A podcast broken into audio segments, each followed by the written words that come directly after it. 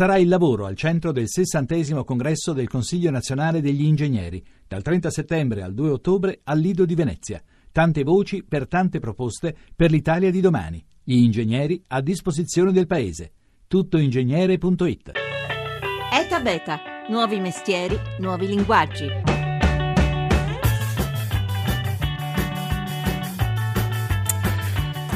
Tradizione o innovazione?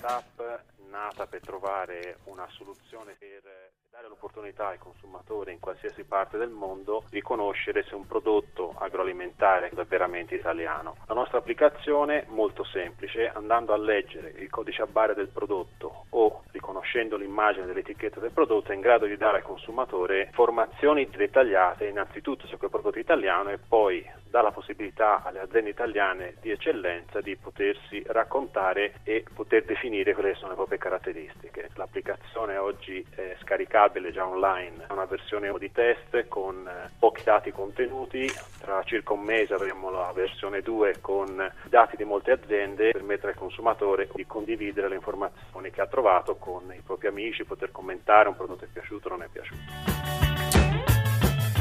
In copertina la voce di Lorenzo Guariento, editore dell'app Eat for Italy, per introdurci al tema di oggi, che è quello, come tutti i venerdì, del futuro del cibo, dei temi legati a Expo.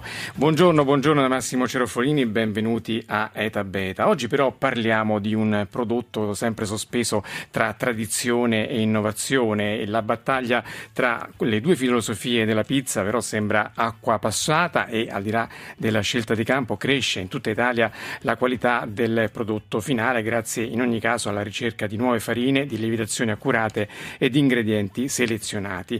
Con noi per parlare dell'evoluzione della pizza c'è la curatrice della guida del Gambero Rosso appena uscita, Pizzeria d'Italia 2016. Buongiorno Laura Mantovano. Buongiorno a voi.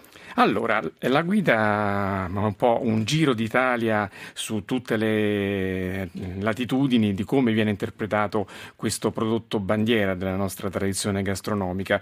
Qual è il dato complessivo che ne emerge da questa indagine che avete fatto?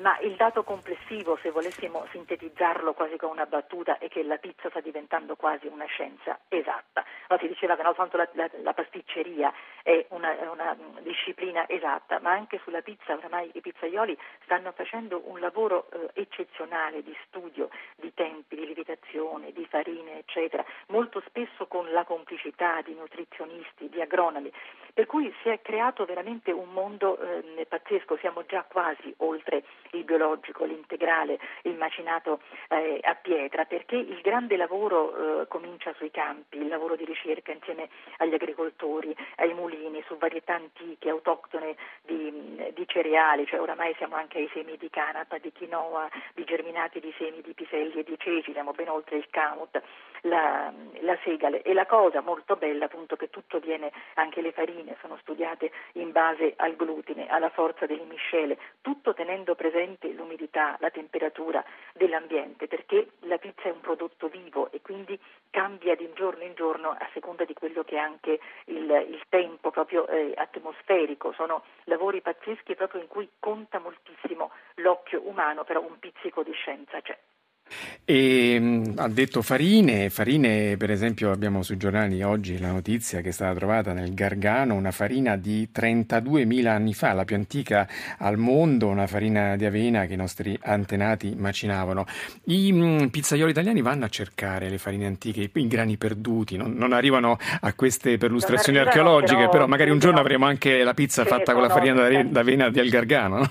Assolutamente, perché ci sono appunto dei bravissimi pizzaioli come Marcello d'Erasmo di Mamma Rosa Ormezzano, che sta studiando dei grani antichi marchigiani per arrivare a delle miscele ad hoc per la sua pizza, e lo stesso Gabriele Bonci qui a Roma, che ha fatto studiare un blend apposta, cioè un impasto, una miscela ottenuto da una molatura di assemblaggio di cereali che vengono molati insieme per avere proprio un blend all'origine. Poi c'è il esempio Paolo Pannacci dell'ospella di Greve in Chianti, che sta studiando l'utilizzo per esempio della farina di semi di canapa, e sappiamo che i semi di canapa sono oltretutto utilissimi anche per la salute, perché sono acidi grassi, ricchi di acidi grassi polinsaturi, quindi hanno vitamina E, minerali come il calcio, il magnesio e il potassio, e oltretutto hanno scoperto che questa farina, anzi Paolo Pannacci ha scoperto che è utilissima per fare pizze vegetariane e vegane. Ecco, a proposito, altra notizia oggi sui giornali, perché il 4 ottobre sarà la notte dei vegani, in molte città d'Italia verranno organizzate feste. Pensate, in Italia ci sono 4,5 milioni di persone che hanno abbandonato carne e pesce in nome di norme etiche e regole salutistiche. Poi i vegani hanno abbandato tutto, anche il latte, il certo, burro, le uova, certo. È un discorso molto complesso. E i pizzaioli recepiscono questa tendenza? Beh, lo percepiscono e cercano appunto di trovare dei prodotti che permettono di creare delle pizze che mantengono un grande sapore pur dovendo rinunciare, tra virgolette, agli ingredienti classici. Ma oggi come oggi vediamo appunto che le alternative sono assolutamente tante. Tra l'altro voi nella guida premiate anche i pizzaioli che fanno la pizza cosiddetta gluten free e quindi che vanno incontro a chi ha intolleranze alimentari. Quest'anno per la prima volta abbiamo deciso di introdurre il premio per la migliore pizzeria gluten free, perché ormai voglio dire la celiachia è un problema serio ed è anche giusto che si studi questa cosa, che si riesca a creare un prodotto alternativo per chi ha dei problemi seri, e abbiamo per il primo anno deciso di premiare chi il problema lo studia da tanti anni, che Marco Amoriello della pizzeria Guappo a Mogliano, perché lui 20 anni fa ha cominciato a porsi il problema scoprendo di avere un problema in famiglia, lui e la sorella, di essere celiaci, quindi ha studiato e ha messo a punto oggi un impasto con acqua, lievito, farina di riso, patate e mais, che è una bella sfida. Lui sfida, come dire, a provare questa pizza che non ha niente da invidiare ad una classica pizza. Tra l'altro su questa scia c'è un'altra notizia dei giornali, presa dai giornali di oggi, che l'Italia ieri ha ufficialmente messo al bando gli OGM, perché era stata presentata una richiesta per coltivare 8 tipi di mais modificati geneticamente, ma l'Italia assieme a una decina di altri paesi europei ha detto definitivamente no, perché in Italia, tra l'altro, questo non è che è una motivazione scientifica, però 3 persone su 4 sono contrarie a questo tipo di coltivazioni. Però tornando al nostro argomento, la pizza, no? C'è questa spaccatura un po' adesso che si è creata negli ultimi tempi tra pizza della tradizione e pizze che alcuni chiamano gourmet, voi chiamate da degustazione, cioè pizze un po' più elaborate. Allora, vediamo un po' per gradi. La pizza della tradizione, quali sono quelle novità nell'ambito di chi fa la pizza come si faceva un secolo fa? Ma ecco, la novità bella è che anche lì i classici, la classica pizza napoletana, su questo c'è un grandissimo lavoro di ricerca sui prodotti, al di là dell'appunto il discorso che abbiamo fatto su farine, lieviti, grani, il lavoro è sui prodotti, sulla ricerca dei migliori prodotti del territorio. Ciascun pizzaiolo cerca di valorizzare il meglio, andando lì anche a riscoprire varietà antiche di pomodori, valorizzando la migliore mozzarella, il migliore olio. Per esempio a Franco Pepe avete premiato perché ha cercato un pomodoro che era sparito. Franco Pepe, che è uno dei nostri premi, oltre a essere un trispicchi, essere stato premiato come maestro dell'impasto, e Franco fa un discorso importantissimo, dove tutto dipende dall'impasto. Ovviamente Campano, ricordiamo, di Caserta. Campano, di Caiazzo, in provincia di Caserta. Abbiamo premiato come una delle pizze dell'anno la sua margherita sbagliata. Margherita sbagliata perché? Perché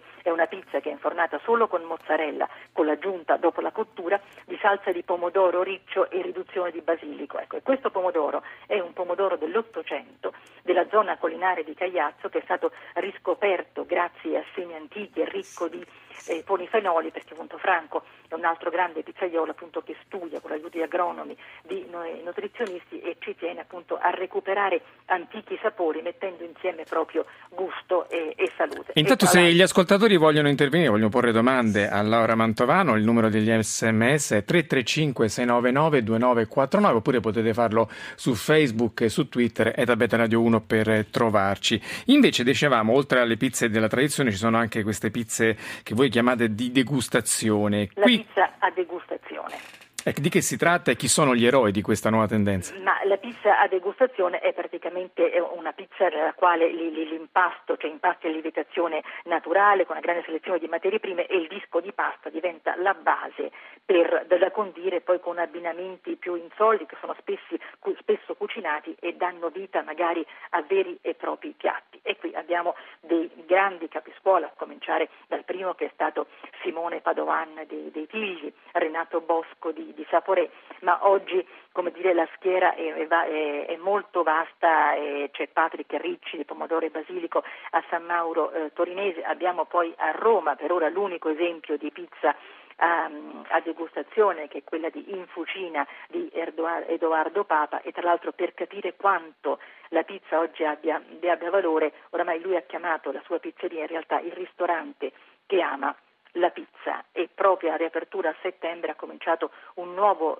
lavoro, perché pur continuando assolutamente sulla pizza ha aggiunto, come dire, in apertura una selezione di antipasti e il carrello dei formaggi, e ha messo persino il sommelier, perché proprio è una pizzeria che punta ad essere il ristorante. E quindi l'evoluzione della pizza è trasformarsi in una sorta di ristorante d'autore. E sulla scia della difesa della grande qualità, da domani a Milano si alza il sipario su Terra Madre Giovani, l'iniziativa che riunisce per la prima volta al mondo, pensate, migliaia di agricoltori, allevatori, pescatori, pastori, artigiani, che hanno tutti però meno di 40 anni e che provengono da 120 differenti paesi del mondo. Gli do il benvenuto a Francesco Anastasi del comitato organizzatore di Terra Madre Giovani. Allora, ci dica un po' l'iniziativa.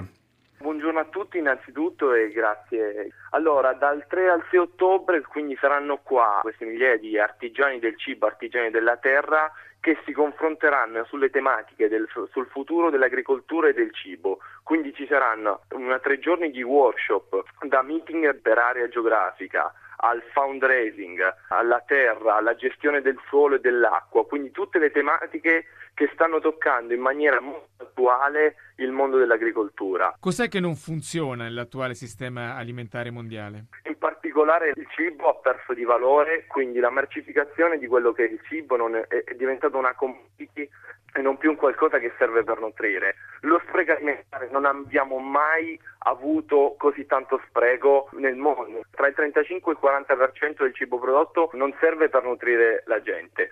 Poi quella che è anche il welfare del lavoro, stiamo vivendo anche oggi il caporalato in diverse situazioni, e questa è una cosa molto importante. Ci deve essere una responsabilità sociale anche verso i propri dipendenti, che è fondamentale. Soprattutto ribadisco il valore del cibo, il valore della terra, dell'agricoltura, che deve tornare a avere una dignità e non come sta negli ultimi decenni. Ecco, invece la proposta che i giovani di Terra Madre lanceranno? Sicuramente di accorciare la filiera, dell'informazione verso i produttori, del riprendere delle specie autoctone, di non dover brevettare tutte le sementi, di una gestione dell'acqua in maniera diversa. Il 77% dell'acqua viene usato in agricoltura, quindi ci sono queste cose che noi dobbiamo cambiare con proposte diverse, come stiamo facendo per esempio in Africa, dove Slow Food sta realizzando 10.000 orti unici nel loro genere, locali, gestiti da ragazzi del posto, e non c'è un orto uguale all'altro perché hanno tutte specie diverse. Quindi la bellezza della biodiversità può essere anche un valore commerciale ed economico per cambiare dei paradigmi. Tanti appuntamenti fino a martedì, si conclude a Expo, ma poi ci sono anche altri eventi in città, tra cui spicca il Disco Soup. Che cos'è?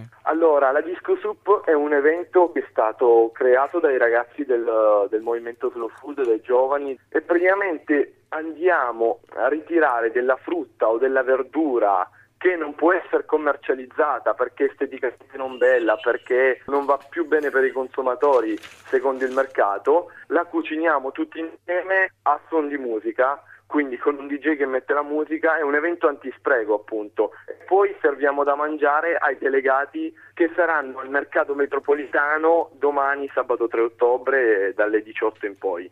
Grazie allora a Francesco Anastasi del comitato organizzatore di Terra Madre Giovani. Laura Mantovano, la curatrice della guida Pizzeria d'Italia del Gambero Rosso. Arrivano i messaggi qui al nostro numero di SMS. Da Padova ci ricordano che gli OGM comunque li importiamo all'80% sono contenuti nei nostri alimenti o nel cibo che mangiano gli animali che poi consumiamo. E poi un altro messaggio: la pizza è una, le altre sono costroni farciti, sbagliato chiamare una cosa per un'altra. Questa è un'accusa che vi fanno spesso, vero Laura Mantovani? Vabbè, però, come dire, il mondo è bello perché è vario. Noi cerchiamo di lungo l'Italia, di andare a trovare i migliori interpreti della pizza. Poi la pizza napoletana, tutto è partito da lì. Oggi per fortuna c'è tanta ricerca, si fanno tante cose, l'importante è difendere il prodotto pizza nel suo complesso, perché è veramente un cibo universale che va difeso ancora purtroppo dai tanti tentativi di imitazione e dai falsi della pizza. Ed è bello sapere che la Commissione italiana dell'UNESCO ha dato il via libera all'iscrizione della pizza napoletana nella lista UNESCO del patrimonio culturale immateriale dell'umanità, e sapremo l'anno prossimo a Parigi nel 2016 se entrerà l'arte dei pizzaioli napoletani nel patrimonio dell'UNESCO, e ce l'auguriamo assolutamente. Ecco, quindi difendiamo la nostra tradizione, difendiamola, si può anche firmare per sollecitare questa cosa. Io ringrazio Laura Mantovano, curatrice della guida Pizzeria d'Italia 2016 del Gambero Rosso, e ringrazio anche la squadra che ha pensato e realizzato questa puntata, il coordinamento tecnico di Emanuele Di Cavio, in redazione Mimmi Cocci e Laura Nerozzi, la regia di Paola De Gaudio. Etabeta.rai.it è il sito per riascoltarci, seguiteci su Facebook e su Twitter, e ora ci sono i GR, e noi ci sentiamo lunedì da Massimo Cerofolini. Passate un buon fine settimana.